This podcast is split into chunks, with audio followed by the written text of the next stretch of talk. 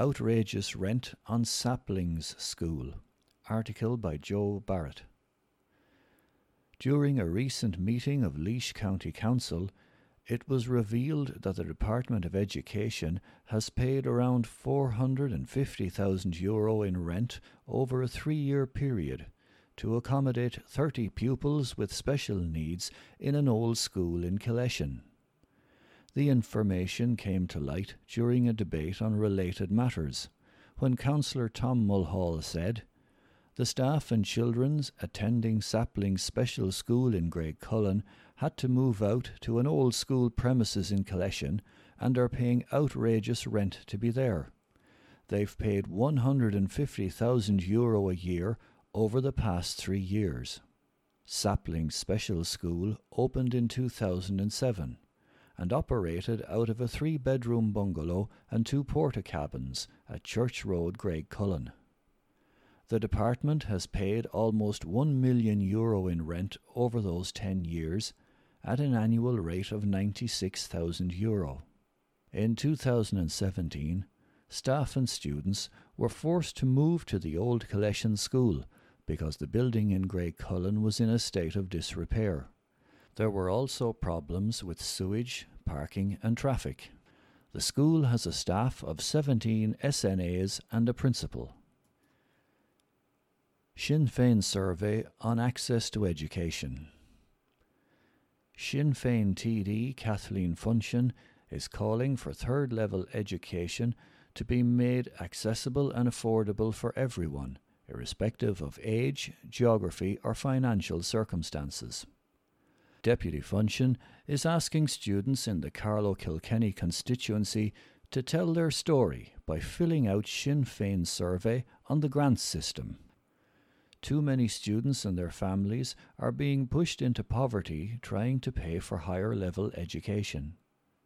Many working families are excluded from education grants because the assessment criteria do not accurately reflect the income available to the household. This needs to change, she said. The survey aims to capture the real story surrounding access to and participation in higher level education. I am asking that students complete this three minute online survey to help highlight the reality facing them. The results will be published later this month, said Deputy Funchion. We must listen to those most impacted and put the necessary measures in place to address these inequalities. The grant system ignores the financial reality for students and families. Hard working families need a break, and students need investment, not exclusion. The online survey can be completed at surveymonkey.com forward slash r forward slash SUSI Grant. Carlow Youth Services get 13,500 euro cash boost. Article by Suzanne Pender. Carlow Regional Youth Services has benefited to the tune of 13,568 euro and 48 cents from last week's 2.32 million euro capital grant funding aimed at youth projects and services across the country. The grants include 13,568 euro and 48 cents for Carlow Regional Youth Services, who provide youth services, and the money will be used to purchase and replace essential equipment to support the running of their services for young people, said Deputy John Paul Phelan. The funding will also be available to national youth organisations to provide innovative models of safe online communication for staff and with young people in both counties.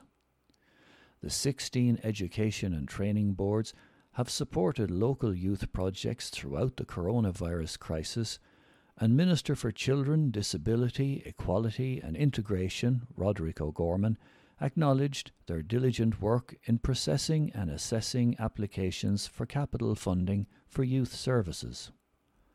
I am delighted to be announcing these capital grants. Throughout the COVID 19 restrictions, youth services adapted, moved online, and continued supporting young people's well being and social connections. The role these services play in our communities cannot be overstated, said the Minister.